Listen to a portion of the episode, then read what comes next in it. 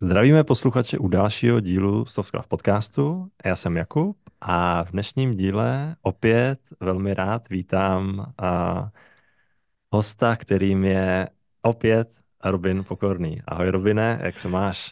Ahoj Jakube, eh, mám se dobře, jsem rád, že tady můžu být eh, znova, vlastně po třetí, eh, i když teda teď po druhé v rychlém sledu.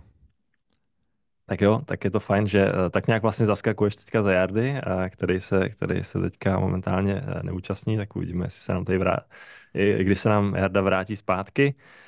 A uh, jo, nicméně teda v dnešní téma, možná, možná uh, skočíme, můžeme rovnou na to skočit. Uh, bavili jsme se už minule uh, o nějakých tématech, které bychom mohli probrat. A jedno z těch témat je, a teďka pozor, Steph Software Engineer. Správně.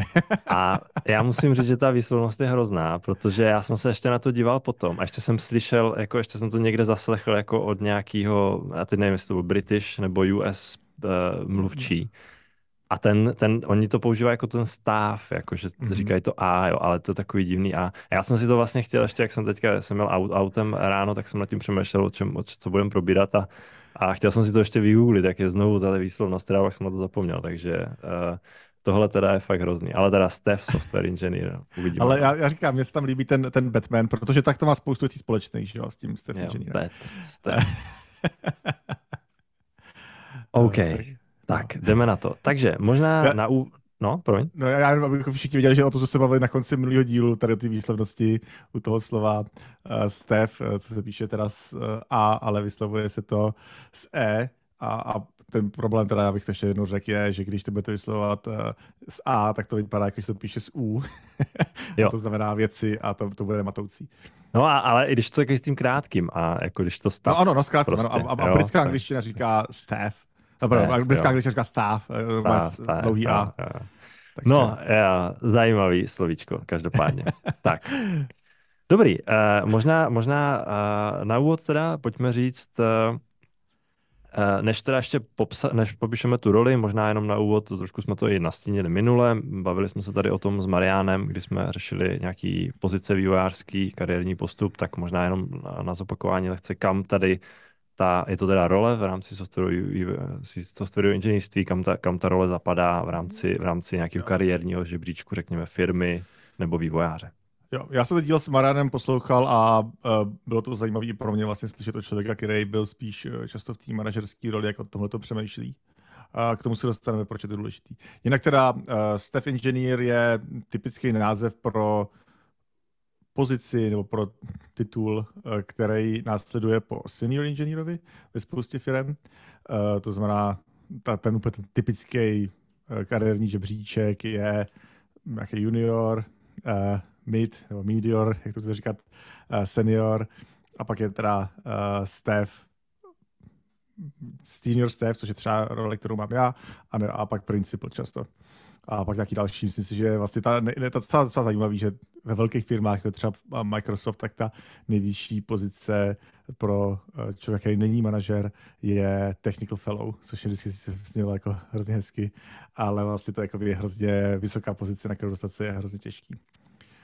Uh, je to teda, jak už jsem řekl, eh, IC role, Individual Contributor, to znamená nemanažerská, tady ty lidi nemají odpovědnost za ostatní lidi v tom smyslu, že by jim určovali plát nebo schvalovali dovolenou nebo se přímo zajímali o jejich kariérní rozvoj. A je to pořád uh, mimo, ale, a to, co myslím, že je důležité, je to pořád role, která je, anglicky to říká leadership, česky bych tomu říkal jako vedení, to znamená pořád je to role, která Eh, pomáhá ostatním lidem. Je to ten, že asi najednou se trošku ten člověk přesouvá z toho, že to, co dělá on sám, eh, pro to, co umožní ostatním, aby udělali. V tomhle směru si myslím, že třeba to označení IC je trošku zavádějící, eh, protože to není práce jednotlivce, ale začíná to být jako víc týmová práce a práce s těma ostatníma lidma. Uh, jo, tak super. Tak a možná, možná teda teďka, uh, dobře nasnil si teda, ano, individuální kontributor a není to manažerská pozice. Je to vlastně taková možnost, že jo, jak jsme už tady jak nějakou párkrát, jak se jako ten individuální kontributor posouvat v tom kariérním žebříčku, řekněme, mm-hmm. uh, an, aniž by přešlapoval do toho manažera, aniž by se stával špatným, špatným manažerem. a může teda zůstat pořád jako u té své technické věci. Uh, a možná, možná teda, jaká, jaká je ta náplň té role, hm, jestli můžeš konkrétně jo, teda, co, co ehm, teda vlastně um, ten Steph software engineer dělá? uh, hele, je to složitý, protože čím víš to kredit žebříčku ten člověk je, tím je to individuálnější. A to nejenom konkrétně pro toho člověka, uh, jak se specializuje, Eh, tady v tom směru právě třeba eh, Will Larson, který napsal knížku Steph Engineer a hodně se tomu tématu věnuje, tak vlastně on identifikoval eh, čtyři hlavní archetypy, ale myslím, že kdybychom šli do hloubky, jak najdeme třeba víc. Takže on tam má, myslím, jako, jako architekt, pravá ruka manažera, někdo jako solver, nějaký jako řešitel a tak dále. Na, na této úrovni je to individuální, ale je to taky hrozně individuální i v rámci, nebo v rámci, mezi, mezi firmama. To, co si jedna firma představuje pod tou rolí, není úplně přenositelný do jiné firmy a záleží to prostě, co, co asi od těch lidí vyžaduje. A někde to může znamenat, a vlastně to je archetyp, který myslím, byl tam nemá, ale eh, který, který se mu říká uh, coding machine, eh, a to je prostě člověk, který prostě jenom jako extra, extra dobrý. A uh, je to proto, hmm. že já myslím, že by měl existovat ještě jako separátní uh, track, to znamená management, uh, technical leadership, kde já počítám ten staff engineering nebo staff engineering track. A pak by měl být podle mě jako by ten skutečný expert. Jo. Prostě lidi, kteří dělají nějaký optimalizace v databázích, no, píšou nějaký třeba, jo, jsou firmy, kde prostě píšete nějaký složitý algoritmický věci, nebo jste specialista úzce, úzce, úzce zaměřený specialista, který prostě je uh, největší odborník, nebo jeden z největších odborníků třeba v tom oboru, uh, tak tady ta role ve většině firm, firm neexistuje a často se právě schovává do toho staff engineeringu. Já to, co považuji za staff engineering, tohle jakoby neobsahuje, nebo je to jako teda, není to ta, není to to, co, o čem mluvím, když mluvím o staff engineeringu. A eh, abychom se dostali, jo. A, takže to teď trošku dám jakoby stranou, tady člověka, který prostě uh, ty věci umí do hloubky. A takový step inženýr uh, buď pracuje v rámci jednoho týmu, uh, je to, anebo, což je třeba i uh, to, co dělám já, vlastně s více týmy a je třeba na úrovni direktora, to znamená pro mě většinou je ten nejbližší spolupracovní direktor. A řešíme věci o tom, aby ty týmy spolu spolupracovali dobře. Já to občas říkám tak, že zase trošku ne, nejasně asi, ale že uh, hledáš to globální maximum, kde ty týmy jsou jakoby zaměřený na to své lokální maximum, tak ty hledáš, jak ty týmy vzájemně propojit a uh, skoordinovat tak, aby bylo dosaženého maxima na vyšší úrovni. Dobře, a zájemně koordinovat, to mě zní spíš jako nechci říct jako manažerská, ale spíš taková organizační práce. Uh, ale to je, to, je, ještě... to, je, to, je, to je to, o čem já mluvím, že to vlastně je Uh, já tomu říkám vedení lidí asi. Mm-hmm. To mhm. znamená, je tam ta práce s těmi lidmi, jsou tam nějaké nastavování procesů, je to i o tom právě, uh, já nevím, třeba tady uh, staff inženýři budou ty, kteří, o kterých se budeš bavit, uh, jaký, s kterým budeš definovat, jestli budete mít nějaký třeba kontrolu kvality ohledně třeba API. To je vlastně, teď už možná si to prolíná, že jo, říkám, s tou rolí třeba toho architekta, ale uh, pro mě vždycky bylo důležité vědět, jak spolu ty týmy komunikují, přes jaký prostředky, jestli to je synchronně, asynchronně, uh, jak vypadá to API, jestli, jako kdo na kom vlastně závisí úplně, jestli ty týmy vlastně se tam nevytvořejí v cyklickou závislost nebo uh, nějaký podobné věci, tak tohle vlastně musíš vidět, ne, že se díváš na ten konkrétní problém a na to, že teď ty data existují někde jinde a my je dostaneme tím nejjednodušším způsobem, ale jak to celý zapadá, zapadá do sebe. A to neznamená, že to jako musíš že se jako podíváš a uděláš jo, a velký uh, jaký jako review toho celého. To je vlastně spíš asi trošku antipattern, ale jde o to vzdělávání, o to, že budeš komunikovat tu technickou strategii, že budeš uh, dávat lidem prostor, aby třeba to, co já jsem ve všech firmách, kde jsem byl, tak jsem vždycky rád vedl a vždycky jsem to zaváděl, bylo, že máš nějaký pravidelný setkání, kde se bavíš o tom, co ty týmy chtějí dělat a na čem pracují, vlastně si jakoby jim říkáš, ale ostatní vám můžu dát feedback. To rozhodnutí je pořád na tobě, nebo respektive na vašem týmu, ale pojďme se tam pobavit, můžete někoho získat nějaké dobré informace, někdo může mít věci, které nechcete. To je podle mého hrozně důležitý uh, udržet to, že jim neberete těm lidem v těch týmech tu uh, rozhodovací schopnosti. Často to je tak, že pokud je to uvnitř jednoho týmu, tak by to ten tým měl vyřešit. Já tam můžu přijít se jako, jako konzultant, někdo tomu říká klinika, prostě někdo za mnou může přijít jako na kliniku, máme tady ten problém a já to můžu mm-hmm. zkusit jako vyřešit. Ale když nepřijdou, tak to, uh, pokud to zvládají, tak vlastně není potřeba, aby tam někdo chodil. OK. Tak, dobře. A teďka hodně, je, je, hodně, staré, hodně, přišlo mi, že hodně si poukázal na spoustu různých možností, jakoby, co ten člověk může dělat. A ano. ještě si trošku si zmiňoval předtím o tom psaní kódu. Možná pojďme se pobavit o tom, protože uh, jestli to chápu správně, tenhle ten člověk už nepíše kód? Nebo, nebo uh, ano, zase individuální. Míry? Hele, myslím si, že jsou lidi, kteří nepíšou kód, uh, kteří jsou staff, uh, nebo, nebo víš, který už, určitě, určitě existují lidi, kteří nepíšou kód a, a nebude jich málo. A na druhou stranu bude spousta lidí, kteří, kteří píšou kód a budou, budou blízko. A můžu zase, jo, to může být staff engineer, staff engineer, který je v týmu a je to jakoby něco, co bychom mohli říkat třeba i lead engineer, to znamená uh, pra, určitě je jeho práce psát kód, to je jakoby velká část. Myslím si, že to je, to určitě spousta to lidí bude psát.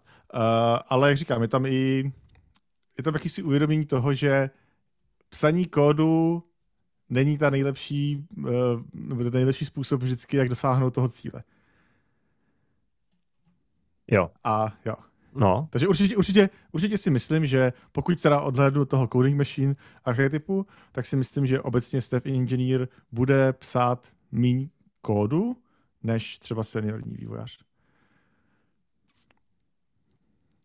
A, a často uh, do... třeba to, a tu práci s kódem pak nahradí třeba tím, že to nebude psát, ale bude víc dělat třeba nějaký uh, code review, pokud eh, dělají, nebo bude dělat nějaký jako jiný mentoring, nějaký per programming třeba častěji, uh-huh. ale určitě tam bude méně toho času, kdy ten člověk dostane prostě nějaký konkrétní úkol, na kterým bude pracovat.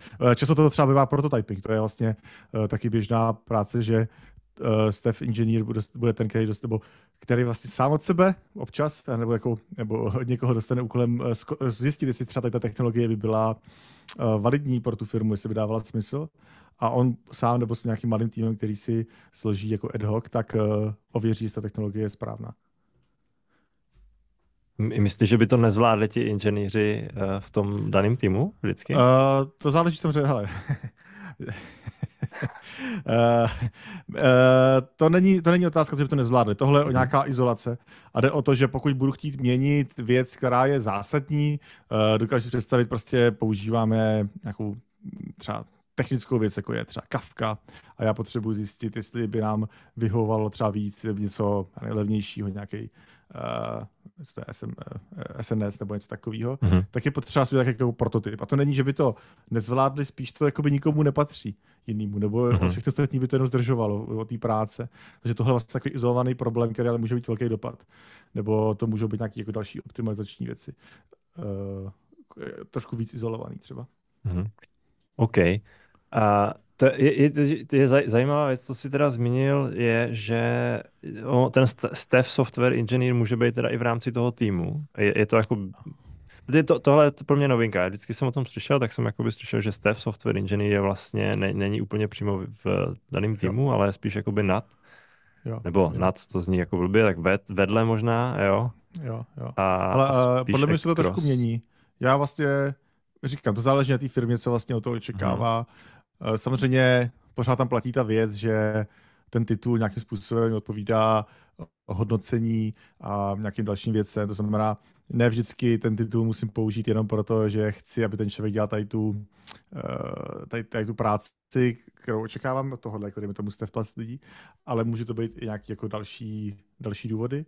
Já jsem viděl často, nebo často, viděl jsem, že jsou i uh, Steph vývojáři v týmech, kde často hmm. berou teda roli nějakých jakoby tech leadů, nebo ne nutně tým leadů, to je pro mě ještě trošku jiná role, ale, ale uh, jsou tam uh, v těch týmech.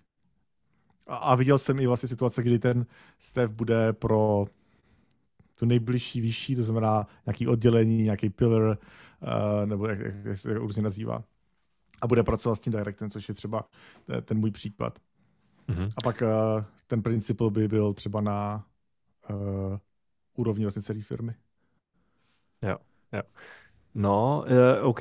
Já, já právě, já právě, mně, mně se líbí vlastně, že to říká, že uh, pořád může být i třeba v rámci toho týmu, pořád může psát ten kód, protože můj, můj takový problém, který uh, jsme tady i párkrát v podcastu nastěňovali, je takový ten uh, problém toho, a uh, možná je to ten expert, jo, jak, jak jsme, nebo ten coding machine. Hmm. Že mně přijde, mně přijde, že vlastně eh, jsou lidi, kteří, no psaní toho kódu je svým způsobem nějaký řemeslo, který prostě vyžaduje roky praxe, že A hmm. pak se hmm. nám stává to, že my vlastně ty, ty, jo, říká se, že programátor prostě po třicíce nepracuje, nebo ne, nepracuje, neprogramuje, jo, nebo nepíše ten kód. A takovýhle, takovýhle jako mystifikace, jo, jo, strašný a mýty, kdy, kdy vlastně a, a, a trošku mě přišlo dřív, že tady ten Steph Software Engineer je, je v podstatě jenom, a jenom o tom, jako dát tomu nějakou jinou, ne, ne, jenom o tom dát tomu třeba nějakou jinou nálepku, ale uh, už, uh, už vlastně říct, OK, tak uh, když jsi takhle zkušený, tak nedává smysl, abys psal ten, psal ten kód. Ale mně osobně to nepřijde úplně jako do šťastný řešení. Jo. Mně přijde, že osobně, jako já bych, já bych rád i viděl, možná, a možná je to v tom, jak si říkala, ta role toho experta, možná, dejme tomu, mm-hmm. jo, ten archetyp toho ex- experta, možná je to i to o tom, že ten člověk, která pořád může být v tom týmu. Jo, že to se mi líbí. Já myslím, že dost často Uh, tak jsem to aspoň chápal do teďka, takže to tak nebylo, že prostě ten stav, soft, stav software engineer je prostě někdo mimo ten tým a je to mm-hmm. někdo, kdo už ne, vlastně skoro nepíše ten kód. Jo. Ale já bych strašně rád právě viděl, a já teďka dám příklad, možná, se, možná můžeme to pak rozvést, yeah. ještě, ještě tady o tom psaní, nepsaní kódu. No. Uh, uh, je uh, Primegen, nevím, jestli znáš Prime, Primegen, uh, je streamer, Aha. a je to, je to, já už jsem ho možná párkrát zmiňoval tady a mě to přijde zajímavé, on, on, pracuje, on pracuje v Netflixu jako software engineer a dělá streamy na, na Twitchi a na YouTube má videa mm-hmm. a na, na něm mě přijde zajímavý to, že ho se strašně baví prostě ten, psát ten kód a on prostě takový senior software engineer. Ale z mhm. mýho pohledu vlastně jako je senior software engineer ale měl by být hodnocený třeba daleko, a podle mě i je, myslím si, že je daleko, je, je třeba hodnocený na úrovni toho Steph software engineeru, ale prostě mm. on mhm. pořád píše kód. Jo. jo. A on říká, hele, já prostě, já prostě dostanu tady úkol, a já to prostě dělám třeba nějaký tooling, jo. jo. A tohle je prostě pro, pro, mě, pro mě člověk, který ho já, já jako nemůžu, já stavím prostě na, na, tu, na tu úroveň, uh, já, já mu nemůžu říct, že, že, protože říká se často, OK, když chceš být senior software engineer, tak buď, ale tím pádem zůstáváš na nějaký roli a nemůžeš růst platově.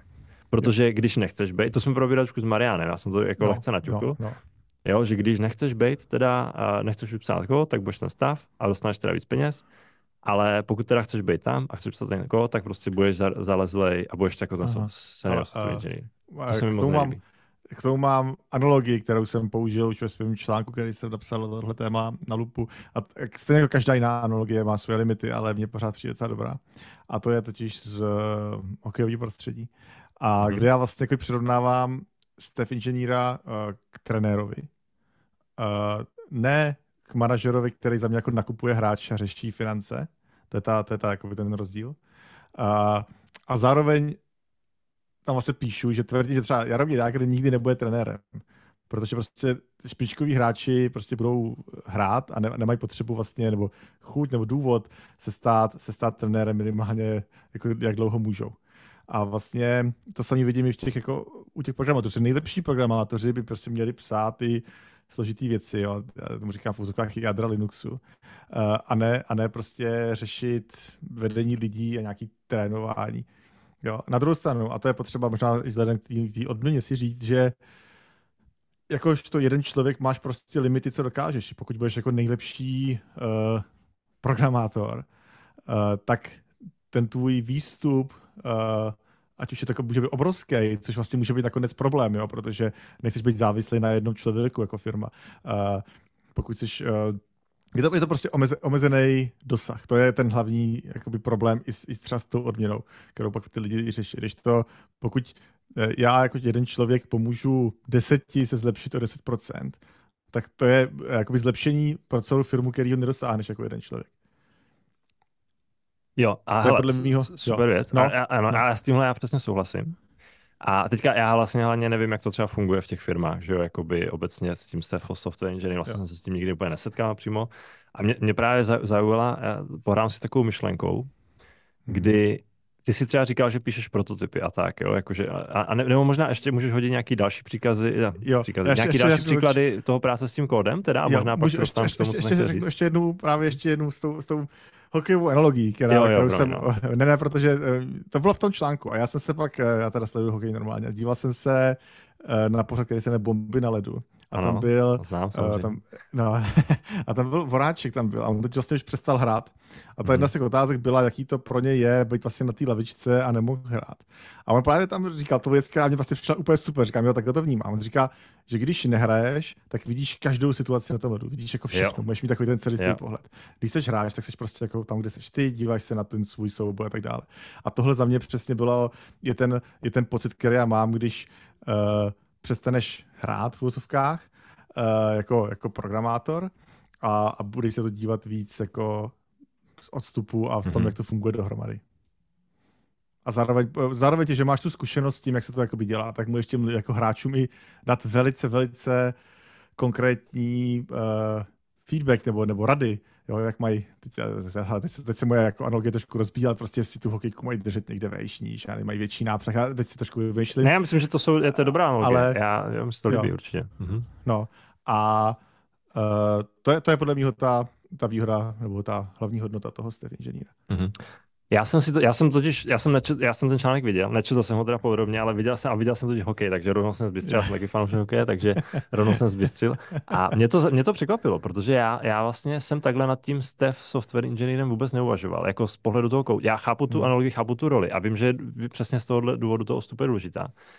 Ale eh, já si vlastně nejsem úplně jistý, jestli tu roli toho kouče nemá mít nějaká, třeba ten mana, manažer, jo, engineering mm, manager, mm, nebo, mm, nebo, ale vlastně možná jako dokážu představit i z důvody, proč vlastně ne, že jo, protože manažer nemusí být nutně o tom, jak, manažer by vlastně neměl říkat, jak ty lidi to mají dělat, že jo? Když to ten trenér no. tak trochu jakoby může, jo? A navíc ty trenéři ještě tam ta analogie se dá hezky rozvést, protože ty máš jakoby různý varianty trenérů, že jo? Jeden má oslabení, jeden má trenéra brankářů třeba, že jo? jo je, dneska už je skills coach, jo? To znamená, možná, možná jste v software engineer jako skills coach možná. Aj. Ano, ano, ano. Jestli, to, ne, jestli jsi slyšel o roli skills coache. Slyšel jsem, no.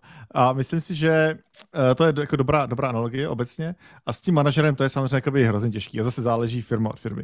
To, co já bych jako řekl, že tradičně velkou část toho, co dneska dělá Steph Engineer, dřív bylo součástí toho, co dělá třeba engineering manager v tom týmu. Okay. Pokud mm-hmm. se bavíme o tom člověku jako o tom Steph Engineer, který je třeba v tom týmu, jo, ten tech lead nějaký, tak si myslím, že to z velké části mohl dělat ten inženýr. Já si nemyslím, že to je správný, myslím si, že tam nějaký jako konflikt eh, zájmů. Uh, podle mě tam je dobrý, že máš taky ten balans, uh, že máš člověka, který je víc technický, a člověk, který je víc jako na ty, na ty lidi. A myslím si, že to je i to, jakoby takovým, já že to je trošku nejasný, ale myslím si, že když se prostě bavíš s člověkem, který nakonec rozhoduje o tvém platu, tak to může být prostě trošku jiný, když ví, že ten člověk vlastně uh, o tom nerozhoduje, že to vlastně není tvůj manažer, jo? že to jakoby je třeba technický člověk, který ho respektuješ, který prostě má nějaké zkušenosti, ale můžeš jakoby víc s tím člověkem jak jsem říct, hádat asi není to správné slovo, ale nesouhlasit nebo se bavíš prostě jinak. A myslím si, že to je taky jakoby hodně eh, nápomocný tady v tom, když máš tady ten vztah prostě který není postavený na to, že ten člověk pak se naštve a dá ti jako špatný hodnocení a ty díky tomu budeš mít méně peněz třeba nebo něco takového. Jasně, no. Hele, ještě možná, ještě, ještě, ještě zůstaneme trošku toho psaní kódu, jo. Za chvilku se pak pojáme na ty, no. na ty možná i ty, rozebereme víc ty jiný, jiný uh, funkce, ty role. Ty teď jsem jak, zněl, zněl jak učebnice managementu, jsem si vzpomněl úplně. Funkce, role a tak. Jo, jo, aha. Uh, ty si říkal teda psaní prototypu. Můžeš třeba ještě dát nějaký další příklady, kdy pracuješ s kódem? Uh, možná code review. Ale já, uh, jo, zajímá, se... zajímá mě typicky samozřejmě, ty jsi říkal, že to bude, bude tam nějaké školení a tak, ale mě by třeba zajímalo teďka nějaký ještě příklady. Mám prototypové, kdy fakt přímo pracuji s tím kódem. Hodně in, intenzivně, řekněme, uh, že je to prototyp. Jako obecně ta role, nebo, nebo já? Ta, ta role. Konkrétně. Ne, ne, ta, no to, to ty třeba, nebo i ta role uh, obecně. Jo, jak, jak to vnímáš? Jo. Hele, jakože ta role obecně si myslím, že říkám, to je hrozně flexibilní. Jako znám fakt mm-hmm. lidi, kteří jako jsou stav inženýři a tráví většinu svého času prostě v kódu, ať už dělají okay. review nebo píšou věci. Jo. To, jakoby, to je určitě možný. Uh, Principal uh, už trošku míň, tam vlastně mm-hmm. si nejsem tak jistý, ale často to jsou lidi, kteří třeba napsali nějakou zásadní věc nebo nějakou knihovnu třeba a tu třeba udržují, takže to je třeba jakoby jedna z těch jakoby, uh, verzí, kterou já jsem viděl. že ten člověk třeba napsal, a nevím, myslím, nějaký lidi vlastně v Klarně, který pracovali na Erlangu a prostě uh, pracovali pro ten jazyk, jo. A to byla určitě velká část jejich práce. Uh, ale, ale, uh, jsem se dostal, to znamená jako tohle psaní, ale myslím si, že pokud nejseš ten inženýr, který je v tom týmu, tak ty si vlastně jako ani nemáš produkční kód, na kterém bys pracoval. Mm-hmm. Ty můžeš upravovat nějaký tooling, to je, třeba typický. Jasně, tak to je taky dobrý příklad, že jasně, takže jo. není to třeba produkční kód a je to prototyp, je to tooling třeba, že jo? Nějaký. Jo, to si myslím, že mm-hmm. to. A pokud produkční kód, tak je to právě v rámci tady nějaký kliniky třeba, kdy mm-hmm. někdo přijde a řekne, hele, buď jakoby nás je málo, nebo prostě potřebujeme tady rozjet nějaký projekt, chceme se tady integrovat s nějakou knihovnou, kterou, nebo službou, kterou třeba tady ten člověk zná nebo nezná, ale je ochoten se rychle naučit a může jako pomoct. Takže vlastně tam jakoby na nějaký částečný uh, úvazek budeš pracovat po nějakou omezenou dobu s nějakým týmem na nějaké konkrétní věci. A jedna věc, která je teda uh, často jakoby, uh, jak to říct, Myslím si, že hodně dobří staff inženýři tohle umí, ale to je vlastně věc, která za mě jako je super, je to vlastně jeden asi typ. A to jsou lidi, kteří umí jako fakt dobře debugovat. Mm-hmm. A to vlastně i ve steku, který třeba úplně neznají. Já jsem teď nedávno četl nějaký příběh nějakého člověka, myslím, že to bylo z Facebooku, který byl prostě nějaký vysoký pozici, myslím, že to jako vysoký, jak je asi principal, teď neznám přesně ty názvy, a který byl právě známý tím, že prostě někde přišel a dokázal vydebugovat problém. A, a to vlastně říkám i v kódu, který třeba ani nezná, ale prostě měl tak jako nějaký vysvědčený instinkty, měl nějaký prostě postupy, uměl pracovat s těma nástrojema, s nějakým monitoringem a tak dále, že byl prostě schopen lokalizovat ten, uh, to, kde je ten bug, který tam ostatní třeba dokázali vidět, přestože s tím uh, kódem pracovali denně. Mm-hmm. Jo, hele, tak tohle, dá, tohle mě dává smysl. Jo, takže to, už to chápu, že vlastně to, je to, jak jsme říkali, hodně variabilní, záleží na, na firmě, záleží na konkrétním uh, typu toho člověka. Vlastně i sen sám Will Larson, teď jsem zapomněl mm-hmm. to jméno, Will Larson, říkám to dobře, mm-hmm. v té knize uh, Staff Engineer, nebo jak to jmenuje, to pak musíme, uh, jak se to jmenuje, Staff Engineer, že jo? Asi. Stef, děkuji ale za opravení, to je potřeba, já potřebuji se to naučit prostě, že jo, nemůžu tady uh, do éteru šířit uh, špatnou výslovnost. Stef Software Engineer, takže Stef Engineer je kniha od Vila Larsna, uh, kterou, kterou určitě nalinkujem a, a tam teda zmiňuje i různý ty archetypy, mm-hmm. takže to je, to je určitě dobrý vědět. Já jenom, že když se o těch knížkách, tak to pojďme rovnou asi odbít. Jakože to, co napsal Will Larsen, byla jedna z těch prvních knížek, který vlastně mm-hmm. mluví o tomhle uh, druhu, uh, tým, titulu, roli, nevím, jak tomu říkat. Ohrožený uh, ale to, co mě přišlo třeba trošku užitečnější, je právě knížka Tani Riley, která vyšla, myslím, minulý rok, jestli se nepletu, která se jmenuje The Staff Engineer's Path, mm-hmm. uh, která je určitě mnohem nápomocnější v tom, co vlastně to znamená. Jo? A tam jedna z těch částí, která mi vlastně přišla super, kterou vlastně je hezký vidět, že to někdo zanalizoval, je třeba tvoření technické strategie, jo? což je zase jako velkou část toho, co uh, dělá člověk, který, nebo ten staff inženýr, který třeba pracuje s více týmama, tak uh, při tom hledání toho globálního maxima je potřeba najít nějakou technickou strategii, na čem budeme pracovat, jak to budeme dělat. Uh, já třeba úplně nemám rád pojem target architecture, ale vlastně ta, ta vize, jo, kam se chceme posouvat. A teď to může být hodně abstraktní, abych byl teda, abych byl konkrétnější, tak můžu třeba mít eh, takový základní věc, jako že budeme v cloudu.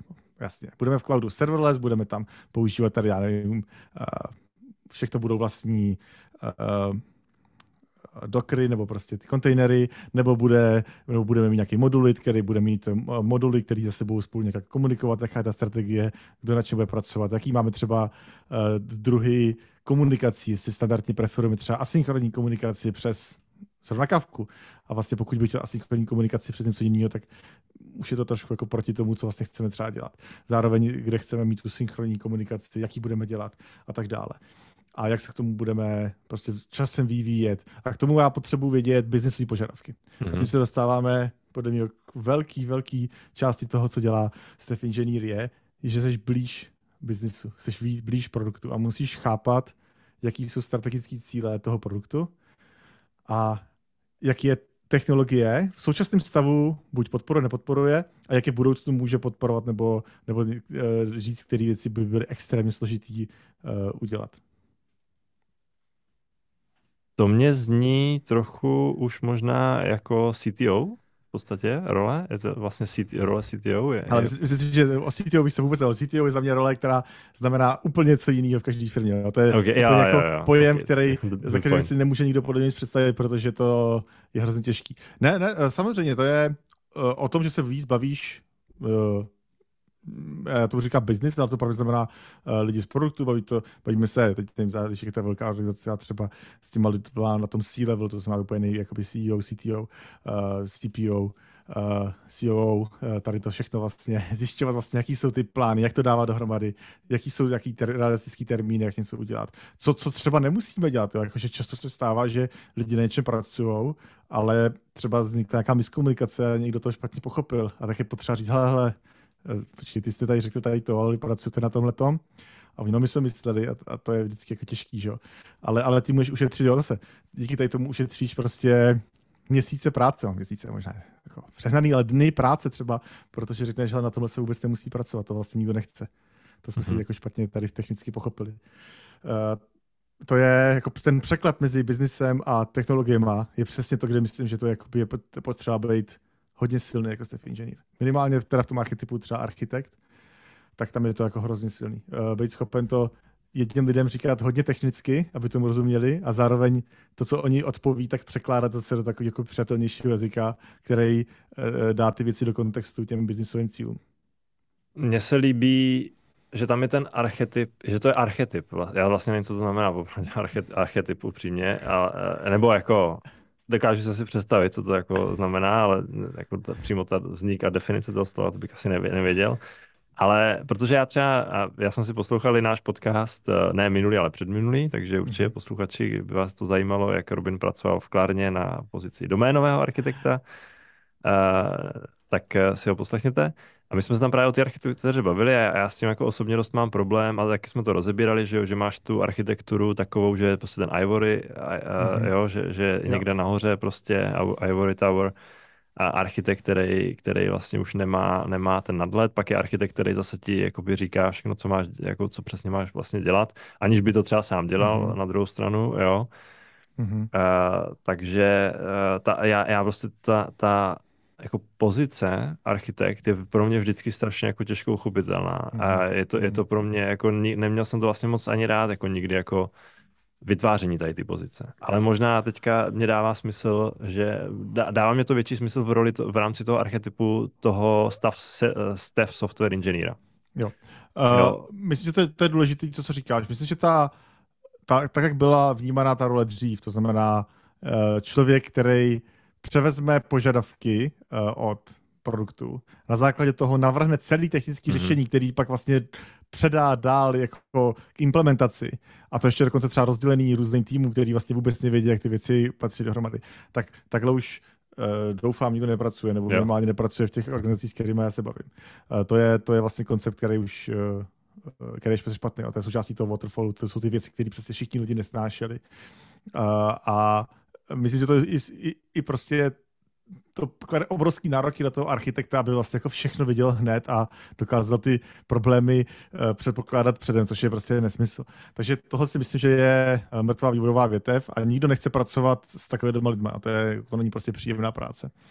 Uh, a ta dnešní role architekta, hele, Viděl jsem několik jakoby, lidí, kteří o tom mluví, podle mě mluví o hodně podobných věcech. Já teda mimochodem mám ještě přednášku na YouTube eh, o tom, co vlastně jsem dělal jako architekt v Klárně. To byla jedna z posledních přednášek, který jsem tam dělal. Je, to, je to na YouTube, akorát teda, yeah. přestože jsme měli profesionální nahrávače, tak první dvě minuty tam není zvuk, takže nelekejte se, nezesilujte moc, protože pak to bude hodně nahlas. uh, ale dobře, zpátky k tomu. Já totiž na, tý, na konci té přednášky uh, ukazuju tweet vlastně od Alena Holuba, který podle mě hodně vysvětluje, co to je prostě být architekt. A vlastně říká o tom, že to je o, hlavně o vzdělávání, koordinaci a e, zajišťování systémové koherentnosti pomocí komunikace. A ta komunikace to je prostě ten zásadní slovo. Ještě pak říká, že pomáhají všem ostatním designovat, aniž by to dělali sami.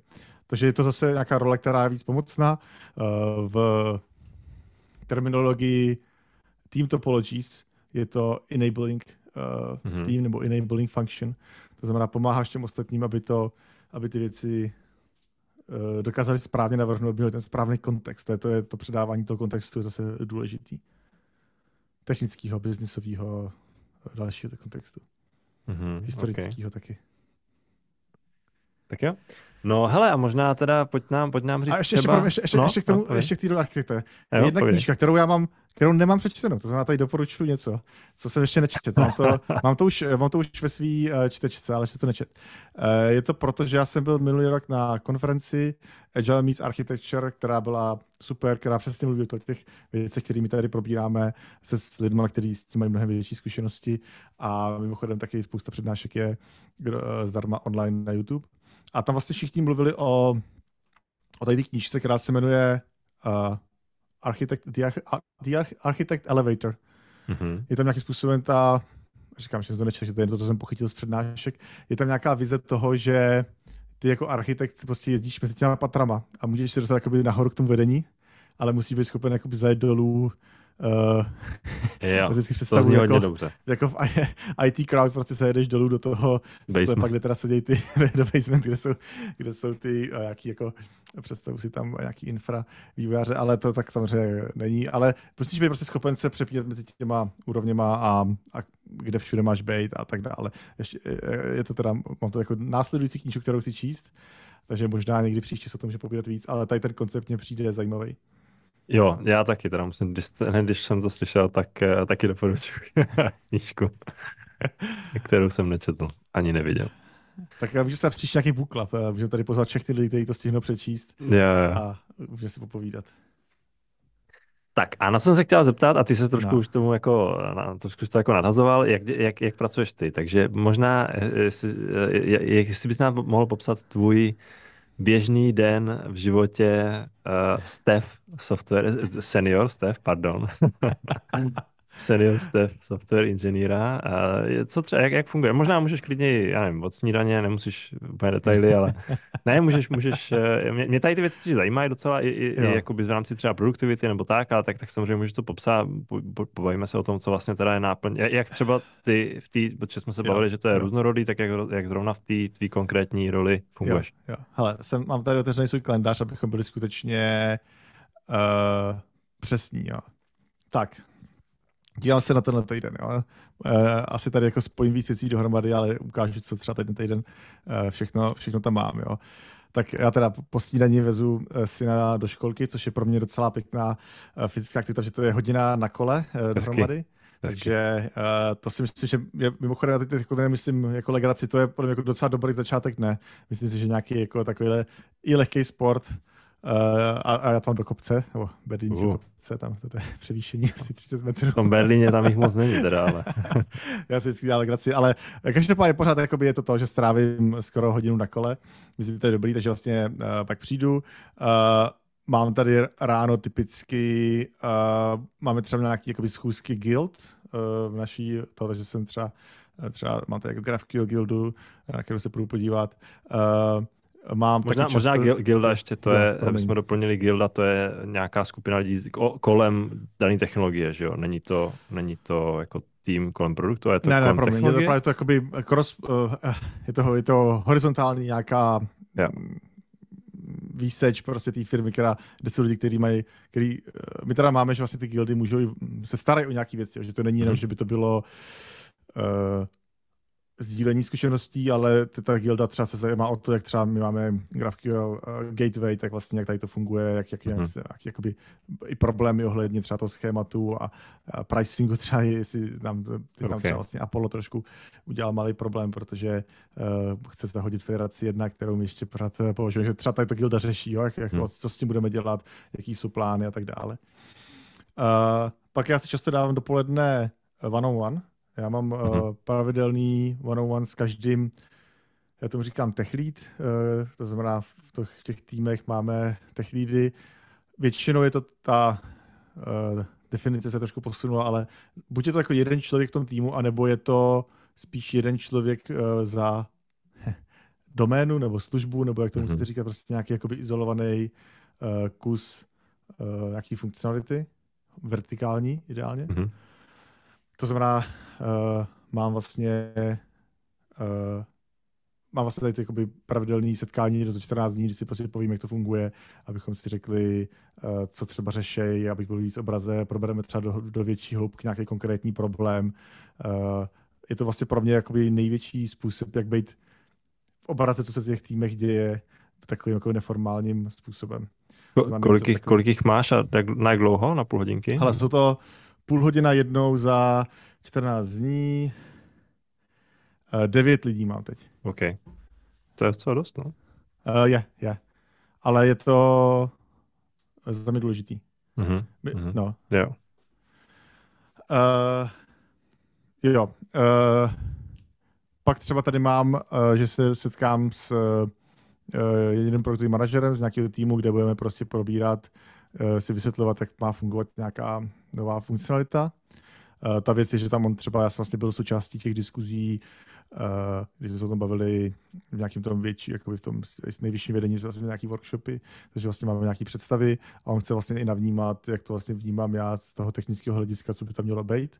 Takže si vlastně třeba sejdeme, probereme to, já mu vlastně jakoby řeknu třeba, které věci si myslím, že jsou důležitý uh, jako z omezení. Jakože co, co třeba jakoby chápu, že by třeba mohli chtít, ale bude to hrozně těžký a že to jako není ta cesta. Pokud by to náhodou chtěli, tak to bude jako znamenat hodně práce na, na takový jako hodně velký nějaký úrovni.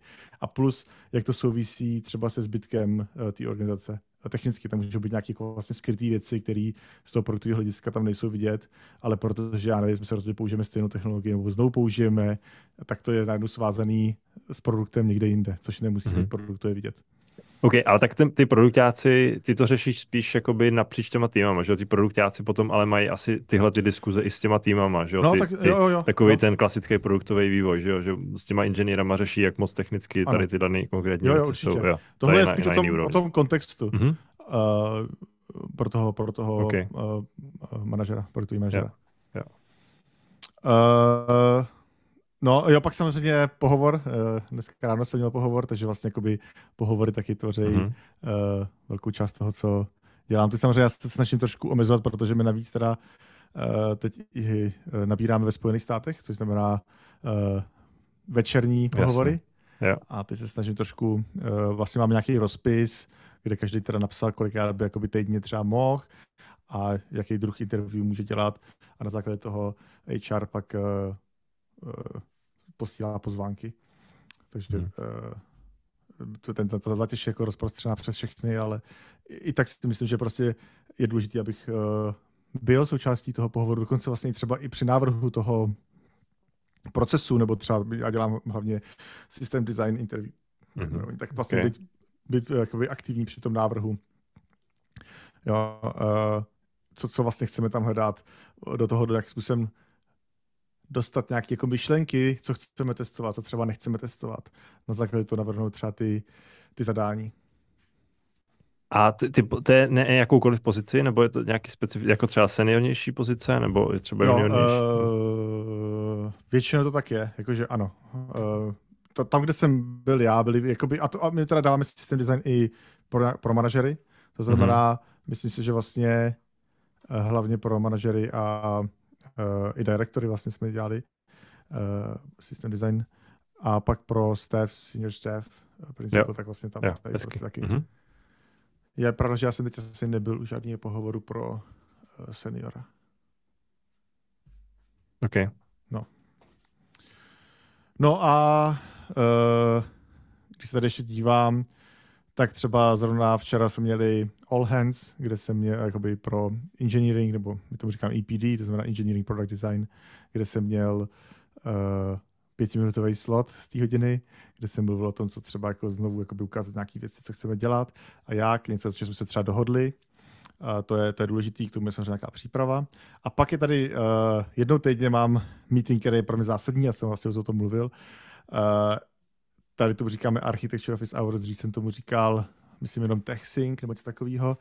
Ale to je ten meeting, kdy se jednou za týden by se měli sejít hlavně tech lidi, ale vlastně i ostatní lidi. Máme tam nějakou agendu, můžeš tam napsat, co chceš dělat a měli by se tam, nahráváme to, to je zásadní. A za mě tohle by měla být ta věc, která ti dá kontext, co se děje v té firmě, na čem ty lidi technicky přemýšlejí, architektonicky. Uh, přišli jsme na ten, na ten problém, jo. A teď jakoby, může to být, že přijdu už, vlastně náš tým se rozhodl, že máme už řešení a tady ho představujeme, co se stalo. Může to být, že my jsme třeba na nějaký one on one udělali nějaký rozhodnutí, který má třeba vliv na ten tým nebo navíc, navíc lidí a chceme ho zviditelnit. Takže já mám, máme seznam ADRs a na tomto meetingu prostě, i kdyby jenom řekneme, tady to ADR existuje, udělali jsme tady to, tady to. To znamená, pak na to, je to na tom, eh, na té nahrávce a ostatní to vidějí. A já mám ten, já tomu říkám, uh, jako píšu to pravidlo pravé ruky, v tomhle směru je, že pokud se alespoň dva týmy sejdou kvůli jedné věci víc než jednou, uh, tak by o tom měli udělat jakoby malinkatý zápis, na čem se dohodli a měli by to zviditelnit tady na tom meetingu. Mm-hmm, okay. Jo, a, a my celou dobu se snažíme, aby to bylo jako hodně lehký, aby to nebylo žádný jako složitý proces nebo tak. Za mě je důležité, aby to někde se prostě vynořilo, aby ta informace o tom, hele, tady tyhle týmy se baví o téhle tý věci, jako zazněla a přijde třetí tým a řekne, hele, my jsme to taky chtěli řešit, možná to můžeme řešit rovnou s váma, můžeme se přidat. Nebo cokoliv jiného. Myslím, že tady ten jako proud těch informací je důležitý uchovávat. A e, ne uchovat, je málo, prostě ho pozbuzovat. A ještě jednou, tady ten, tady ten meeting, to je na, jak dlouho, jak často, to, to je s těma tech uh, Každý týden na hodinu. Každý, Každý týden na hodinu. Hodinu. Uh, uh, pro ty uh, tech leady je to jako silně doporučený, pro ostatní je to optional, mm-hmm. podle toho, a někteří třeba, že jo, tak nebo někteří lidi chtějí něco prezentovat, nebo je zajímá to téma, takže uh, ta skladba se mění, ale je to vlastně otevřený pro úplně všechny. A řešíte tam jako technické věci, nebo třeba jo, i organiz...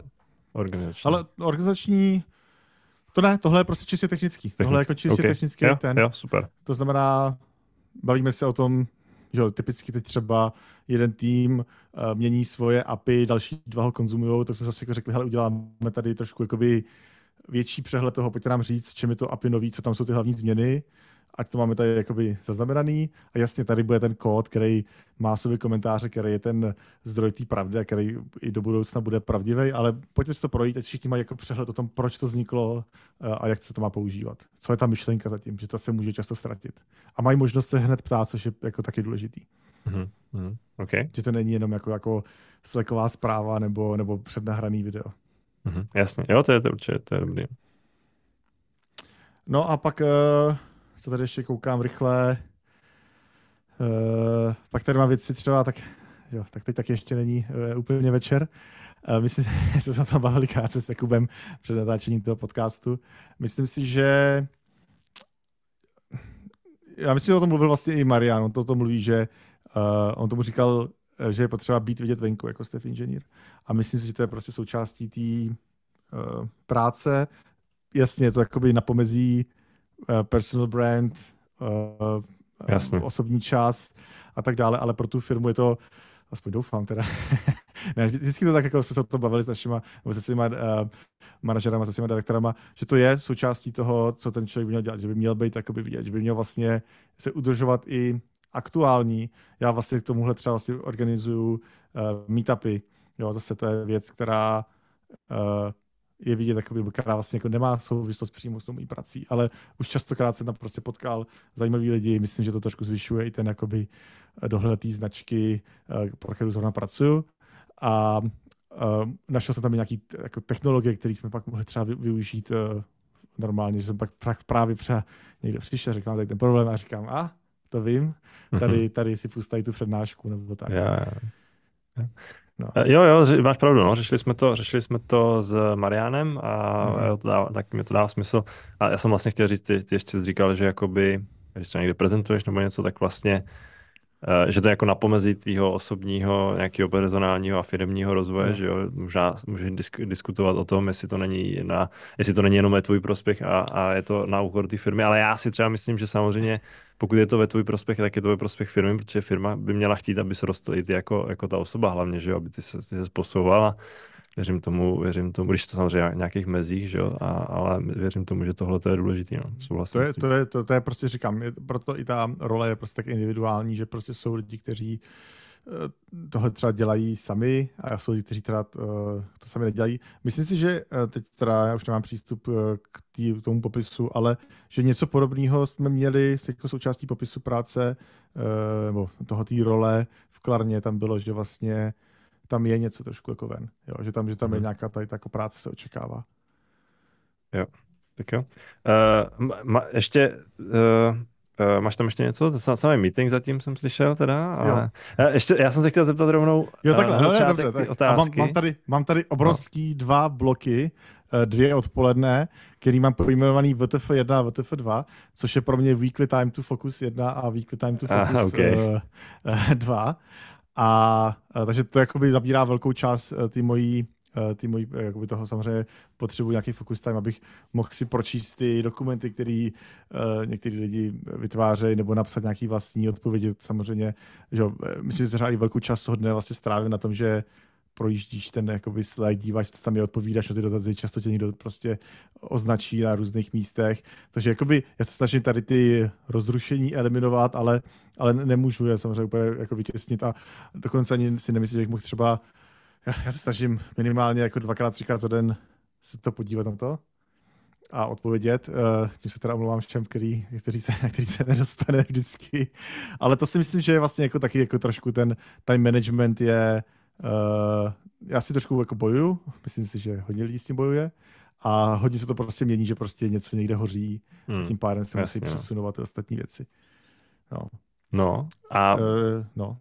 tím pádem uh Uh, a v tom, v tom focus timeu píšeš kód teda? Nebo ty už teda moc, ty, ty už jsi totiž, ty jsi totiž ten, ar, ne archetyp, ale ty jsi vlastně ten typ možná, ať, ať nekomplikujeme ten slovník uh, toho step uh, software inženýra, který jo, vlastně už moc jo. nepíše ten kód, víš? Jo, ne, nepíšu. Jakože já se na ně dívám, já si občas jakoby podívám se na nějaký jako pull requesty, občas, jenom, jako jenom se projdu, ale, ale jako psát produkční kód to teď eh, nedělám. Hmm. Já jsem to zkoušel ale my jsme dokonce měli jako dohodu, že bych vlastně byl součástí jednoho týmu pro nějakou třeba delší dobu a mohl po nějakou částí, uh, jako že bych část, část svého času věnoval tomu, že bych tam skutečně pracoval na těch konkrétních uh, úlohách. Ale zrovna v tu chvíli přišly třeba nějaké jako jiné věci, které se ukázaly, že jsou důležitější. Já jsem vlastně vždycky tohle jako konzultoval se svým direktorem a říkám, hele, já bych jako chtěl psát ten kód a jsme se na to dohodli. Hmm. A on říká, jasný, ale teď se prostě stala tady ta věc, my teď máme tady ten problém a dává smysl, abys, abys tam teď eh, se věnoval tomuhle. Takže nakonec tom týmu jsem toho neudělal jako moc a, a vlastně ta spolupráce asi nebyla jako z jejich strany jako moc, moc uspokojivá, hmm. protože uh, jsem jako nedostával toho prostoru na to. Jasně. Já, já, no já, já třeba z, z, ve své osobní zkušenosti to nejde, no. Jako z, já třeba já mám jako úplně jinou pozici samozřejmě, nechci hmm. srovnat, ne, ne, ne, neřekl bych jsem Steph Software Engineer, ale každopádně mám, mám uh, jakože mám chvíle, kdy řeším třeba produkt prostě, jo, a tady tyhle okay. ty věci. Mám chvíle, kdy řeším s lidma, pracuju, yeah. jakoby hiring nebo i firing, bohužel samozřejmě, uh, okay. i, i těžký, jakoby, takovýhle těžký, jakoby mezilidský, řekněme, věci, jo, práce s lidma a pak mám věci, kdy řeším i tu architekturu a pak mám samozřejmě i jakoby to kódování a vlastně jsem zjistil, že dost často jsem v jistých momentech eh, prostě bával ty ostatní jakoby role, řekněme, a že to prostě nefunguje dohromady. Já už jsem to i teďka jako zmiňoval i s klukama v týmu, říkám, hele, já jakoby vlastně nejsem, já, já vlastně jsem strašně napůl dost často a musíme si asi vyjasnit, uh, jestli teda mám být víc jako team lead třeba, anebo víc jako individual contributor, jo a řešit architekturu třeba i, jo, neříkám třeba to jenom jako, jakoby to přispívání, implementování těch feature, ale i, i když jsi IC, tak prostě uh, řešit ta, jenom, jenom řešit tu architekturu tak, aby mm-hmm. si ovlivnil uh, ty aplikace, tak, tak musíš jakoby vědět, uh, musíš nasát celý ten kontext, jo? Není, není to prostě úplně, aspoň pro mě, jako není to jednoduché, ne, to vždycky, je to, je to vždycky prostě fokus, jo? A jako nemůžu skákat, jo? Nemůžu naloudovat na jeden den, na dva uh, fokus na, na jeden kontext a pak ho vyhodit a pak zase se k němu vrátit, prostě zjistil jsem, že mě tohle, tohle to mě vůbec jako nefunguje, takže vlastně možná je dobrý a zdravý si říct, že třeba v té pozici to nedává smysl. A momentálně prostě nepíšeš kód, no. no. Eh, já teda takhle, já jsem to říkal už minule a to pořád platí. Hmm. Já si občas zajdu na Code Katas. Uh, prostě taky izolovaný problém, ale, ale abych jakoby, že to, co je nejhorší právě, je, že nechceš být ten, uh, ten, ten špunt, jo, který, za, jakože jo. ostatní počítají s tím, že ty dokončíš nějaký úkol a ty, ty prostě buď to pak musíš dělat jako um, po večerech a ještě jako nějak jako na poslední chvíli, uh, anebo oni pak jako, uh, na tebe závisí. To je prostě, to prostě nechceš. To je prostě to, to, co je za mě jako zásadní jako selhání tady toho. To je pro mě lepší říct, ale buď si vezmu nějakou věc, která je absolutně nekritická a beru si ji jakože uh, chci se podívat a vlastně jako v nic neslibuju a za týden přijdu řeknu, hele, našel jsem tady, dělal jsem tady, tady těch 30% tady toho a teď víc už prostě dělat nebudu a mm. vlastně to nikomu jako nevadí, nebo to není nějaký problém. Uh, a nebo prostě říct, hele, nebudu teď psát nic. Jasně. A já říkám, pro mě ta část, jak se udržovat v tom, aspoň trošku v tom kódu, je teda ty uh, izolované problémy na Codecast nebo něco podobného. A nebo ty pull requesty, jakože já se občas mm, na ty pull requesty, co tam děje, jo. snažím se pochopit, co tam jako vlastně dělají, občas napíšu nějaký komentář. Uh, vlastně třeba to byla vlastně věc, když jsme třeba dělali to GraphQL, jsme trošku měnili nějaké věci, nebo jsme ho chtěli dělat nějaké jako větší škále, tak jsme vlastně i chtěli dělat uh, code review na ty schémata, aby jsme vlastně mohli tím lidem ne kontrolovat, to je jakoby ten problém. Já nechci být ten člověk, který je nějaká jako výstupní kontrola nebo něco takového, ale spíš říct, hele, my máme jakoby nějakou jako vizi, jak to má fungovat. Chceme, aby to, jsme se posunuli třeba odsud nebo se adaptovali nějakou novou věc, nebo prostě aspoň se hejbali stejným směrem a to, co děláte vy, je prostě trošku proti tomu. To znamená, je to těžké. Musíte tady jako najít tu hranici, kdy prostě nejseš, nejseš ten já nevím, ten úředník prostě na silnici, který pustí nebo nepustí, ale je to víc to koučování a víc to vysvětlování.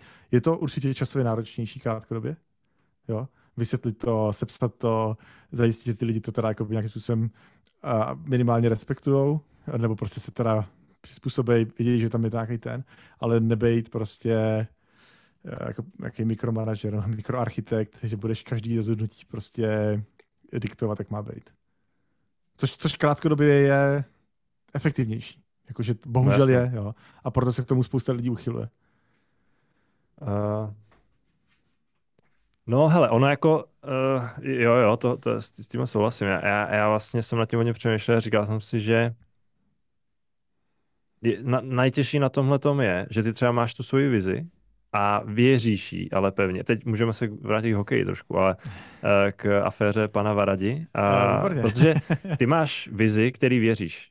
A jo. teďka, jakoby ty, ty chceš, aby, ten, aby ty lidi to dělali, jak ty chceš, jo, ale jo. víš, že jim to nemůžeš nařídit, jo. ale věříš tomu, že to je správná cesta. Ano, ano. A teďka, to znamená, ty v té dobré víře, nejlepší víře, ty jim nechceš prostě házet klacky pod nohy. Ty věříš, jo. že to je správný, ale musíš jim to prostě, a, a víš, že jakýkoliv ústup mm-hmm. bude, není to, co, čemu věříš. Jo, jo, a to já jsem, já jsem teďka jakoby nedávno k tomu jako byl jsem si, bylo se, vždycky jsem bojoval s tím, že nechceš být, přesně jak to říkáš, nechceš být ten mikro.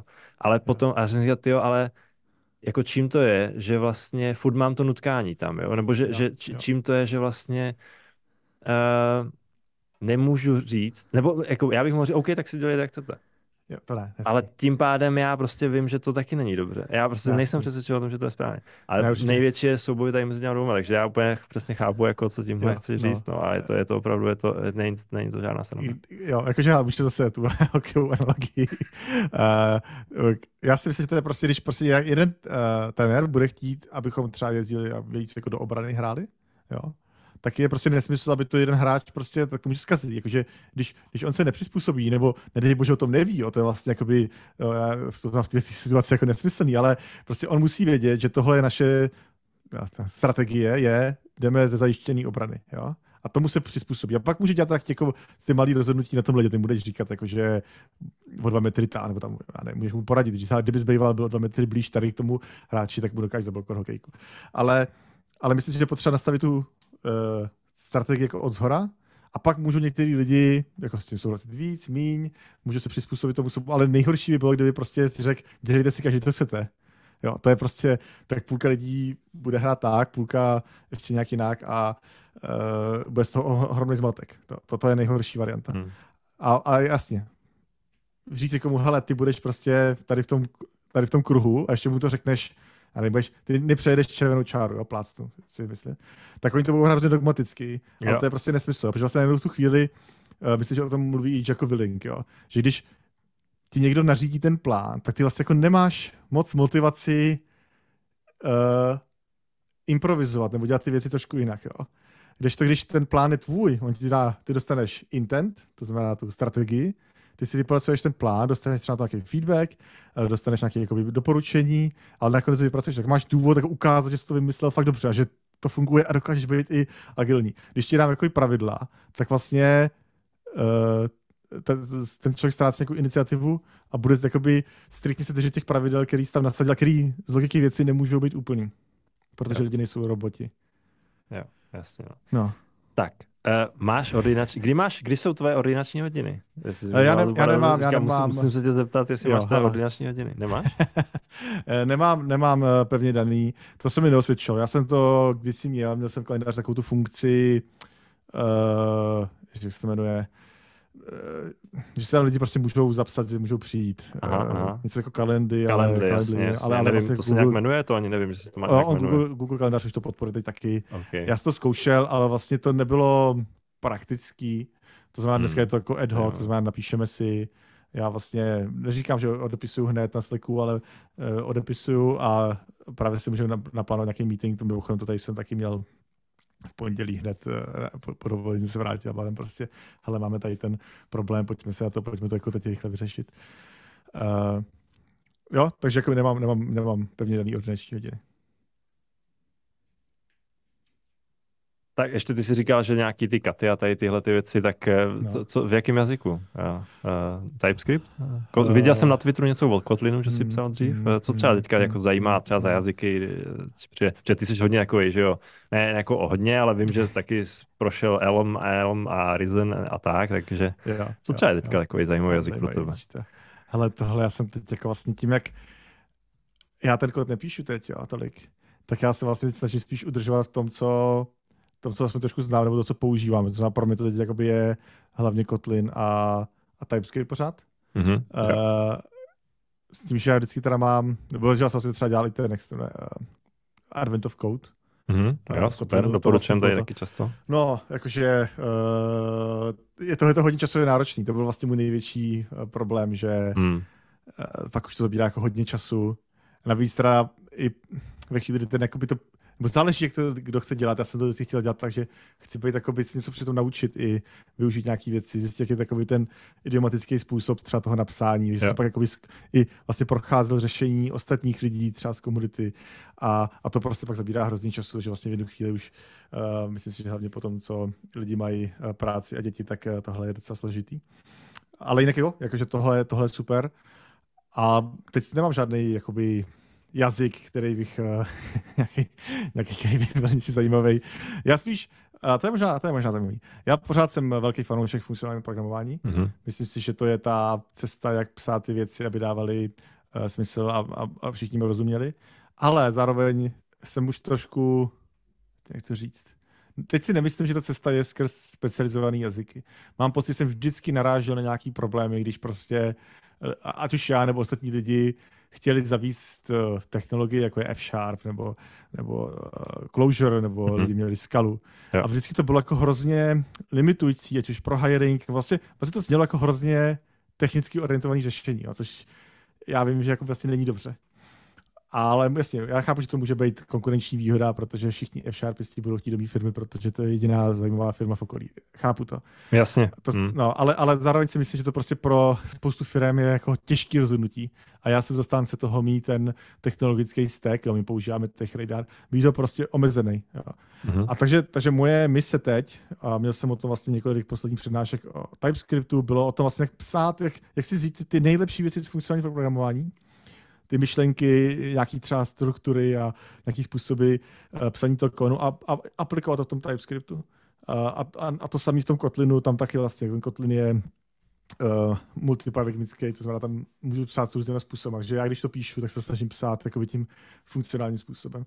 A je vlastně pak vidět uh, takový zajímavý srovnání, když máš ty lidi vlastně buď tohle jakoby nechtějí dělat, nebo, nebo na to nejsou zvyklí, tak vlastně vidíš, jak jako to je jako jiný kód, vlastně pořád je to stejný jazyk, pořád je to jakoby idiomatický v tom smyslu, že nepoužíváš něco jako hodně zvláštního, což třeba v TypeScriptu občas, občas se trošku musí, tak to Kotlinu je to bližší, ale i tak je to uh, velký rozdíl, bych řekl, velký rozdíl. Jo, to je, já taky jsem fanoušek funkcionálního programování, taky vlastně píšu, snažím se psát funkcionálně a Uh, no, to je, to je zase na, dlouho, na dlouhý jiný téma možná, nebo jiný povídání, takže uh, nicméně, nicméně samozřejmě souhlasím, možná i s, tím, i s tím samozřejmě s tím pohledem racionálním, řekněme. Uh, to, byl, to byl můj důvod, já jsem, já, jsem, já mám pořád rád Elm, jo, to byla vlastně věc, já jsem uh, dlouho jsem o tom mluvil, já jsem vlastně psal v tom nějaké věci, uh, ale došlo mi, že to je prostě no, že to není praktický. Jo? Že, že buď se ta firma musí jakoby eh, vzniknout okolo té technologie, což vlastně mě na jednu stranu vlastně přijde jako špatně. Jo? Já si myslím, na tohle já znám příklad, který jsem slyšel kdysi na uh, React Day Berlin a myslím, že Kit se o tom mluvil a mi to jako utkalo v paměti a přišlo mi to strašně super, takže to ještě tady jednou řeknu.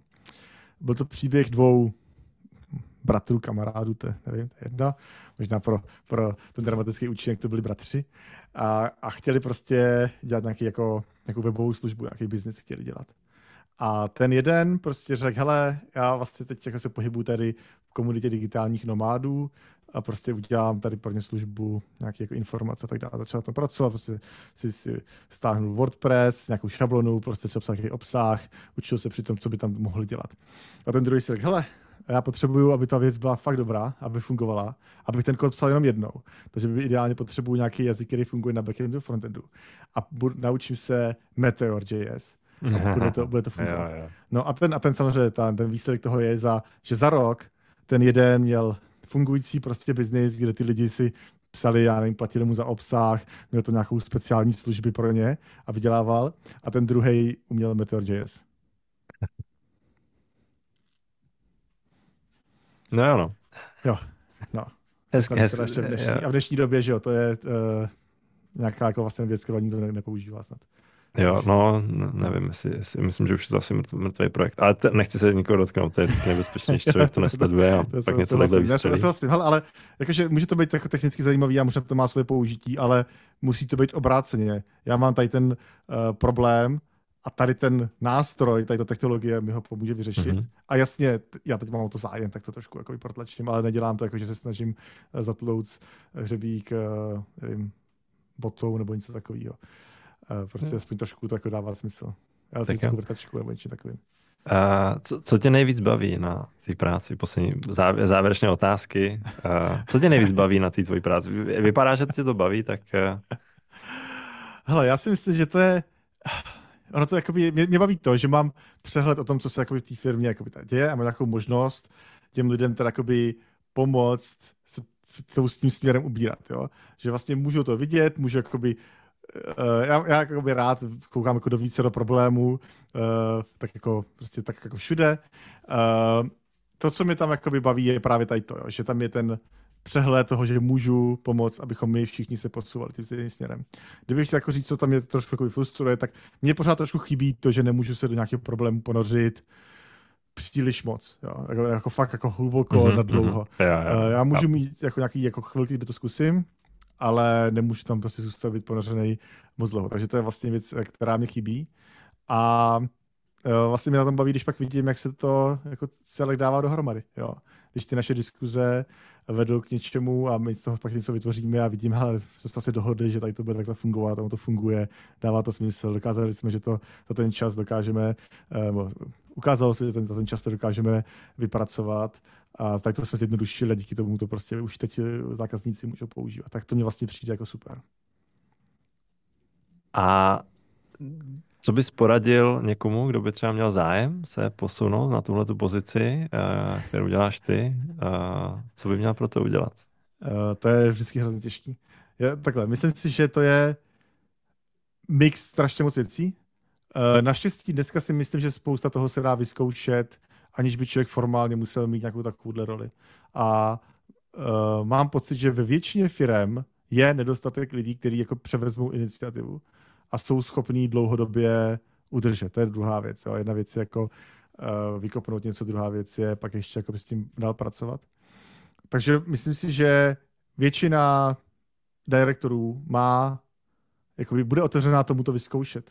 To je možná už samozřejmě ten nějaký krok, který je možná jakoby vysoko, bavit se s direktorem, je pro spoustu lidí třeba trošku děsivý, uh, ale myslím, že to jako je dobrý a i na úrovni toho týmu prostě vzít si nějaký netriviální projekt, který nezvládnu sám, to je důležitý. A prostě něco, co, co nebo co bych zvládnul sám, ale uh, řeknu si, zkusíme to udělat rychleji společně a prostě pracovat s týmem dvou, tří lidí, snažit se pochopit ten biznesový zadání, prostě nějaký izolovaný problém. Myslím, že tady ty věci nejvíc, nejvíc pomáhají se posunovat dopředu. A uh, já jsem teda, to jsme asi oba, že na, na, podle, podle dílu, který jsme měli minule, uh, myslím si, že prostě vzdělávat se v tom, že to jakoby uh, ten přehled, mít nějaké jakoby knížky, ne, neaplikovat ty věci uh, slepě, ale prostě brát to jako způsob, jak se naučit tak že se to projeví. Jo? Já věřím tomu, že to tak je, že to nějakým způsobem ovlivní, jak ten člověk se chová v normálním pracovním prostředí a, a že to bude mít vliv. A poslední rada je, že ne všechny organizace tohle potřebují.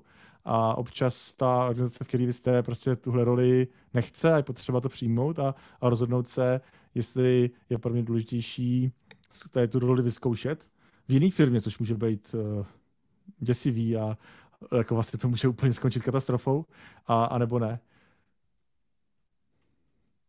Tak jo, super, díky moc. Na závěr my vždycky eh, žádáme hosta o nějaké poselství třeba nebo myšlenku na závěr, ale ty už jsi tady pečený, vařený, tak uh, už možná poselství jsi vyčerpal, nevím, ale kdyby, jestli, jestli chceš něco říct, takže může to být buď nějaká myšlenka na závěr, může to být uh, třeba mám, něco mám ještě jiného, co, bys chtěl, co bys chtěl sdělit mám, našim posluchačům, tak mám, mám, mám jednu věc, mám jednu věc, uh, nevím, jestli se o tom bavili už, ale já mám vlastně problém trošku s RESTful APIs mm-hmm. a, a čím dál tím větší. A je to věc, o který jsem přemýšlel hrozně moc v posledních několika letech. Protože já mám pocit, že to, jak se dneska používá REST, je prostě špatně. A uh, že vlastně to, čemu my říkáme REST, je to, proti, jako, že když REST vznikl, tak bojoval proti tomu, čemu my říkáme REST, je to přijde jako vlastně absurdní. To znamená, nevím, jestli jsem jaký poselství, spíš je to jako věc, o které bychom stejně mohli zase popovídat. Mám pocit, že uh, to souvisí s tím, že lidi radši slepě následují nějaký jako po naučení, jo, prostě nějaký postupy, který někdo napsal, aniž by se jako zamysleli na tou podstatou toho, co to vlastně řeší. Jo. Myslím, že u toho restu jsem uh, viděl nějaký článek, který toho trošku mapoval a dostal se k nějakému článku od uh, uh, no, já si vzpomenu, od jednoho z nejznámějších architektů, Martina Martin Fowler, Martin Fowler, Fowler yeah, yeah, kde okay. on vlastně udělal nějaký stupně, který měl jako být víc k adopci. A my jsme se zastavili prostě na stupni 2 ze 4 nebo něco takového, možná 2,5 ze 4. A to je podle mě jako by to, že najednou si že hele, my to děláme podle toho článku. No dobře, ale děláme to podle první půlky toho článku. A nevíme, a nevíme jakoby vlastně proč, yeah. co, co nám chybí. Takže to je můj takový jako uh, pet peeve, prostě když já občas vidím ty restové API, tak si říkám, hele, to je taková škoda, taková škoda. Jo, jakože většina lidí k tomu přistupuje čistě kradově, bez nějaké jako myšlenky toho, co to vlastně tam jsou ty use casey. Uh, No, no, prostě si myslím, že to vůbec není tam, kde by to mělo být. Takže moje myšlenka je, přečtěte si, uh, zkuste se zamyslet, co by vlastně REST mohl být a zkuste být otevřený tomu, že to není možná to, co znáte. A nebo si nalaďte eh, některý z dalších dílů našeho software podcastu, jelikož eh, z Robinovy myšlenky na závěr vzniklo v podstatě téma, námět na další díl, takže to možná rozvedeme někdy. Jo, já, Dobrý. já, já, ještě, já, pro mě, jako hmm. vím, že už začínám to představit, ale já to je proto, že já jsem uh, měl několik situací, já jsem si dokonce v jednu chvíli myslel, že REST je jako vyloženě špatně. Jo, že prostě to je mm-hmm. slepá větev, že kdo používá REST, ah, prostě, tak, tak okay. by měl jako to. A to jsem trošku přehodnotil a vlastně si myslím, že to jakoby jde používat dobře. Uh, viděl jsem nějaký dobrý příklady, ale to, to, co to dneska je, je prostě za mě jako takový chrchel do tváře toho původního RESTu. Okay. Tak jo, paráda. Takže ještě jednou díky moc. Díky moc posluchačům za pozornost. Díky, díky Robine za účast. Bylo to s, opět skvělé povídání. A Děkuji. budeme se těšit zase někdy příště naslyšenou. Ahoj. Ahoj, díky za pozvání.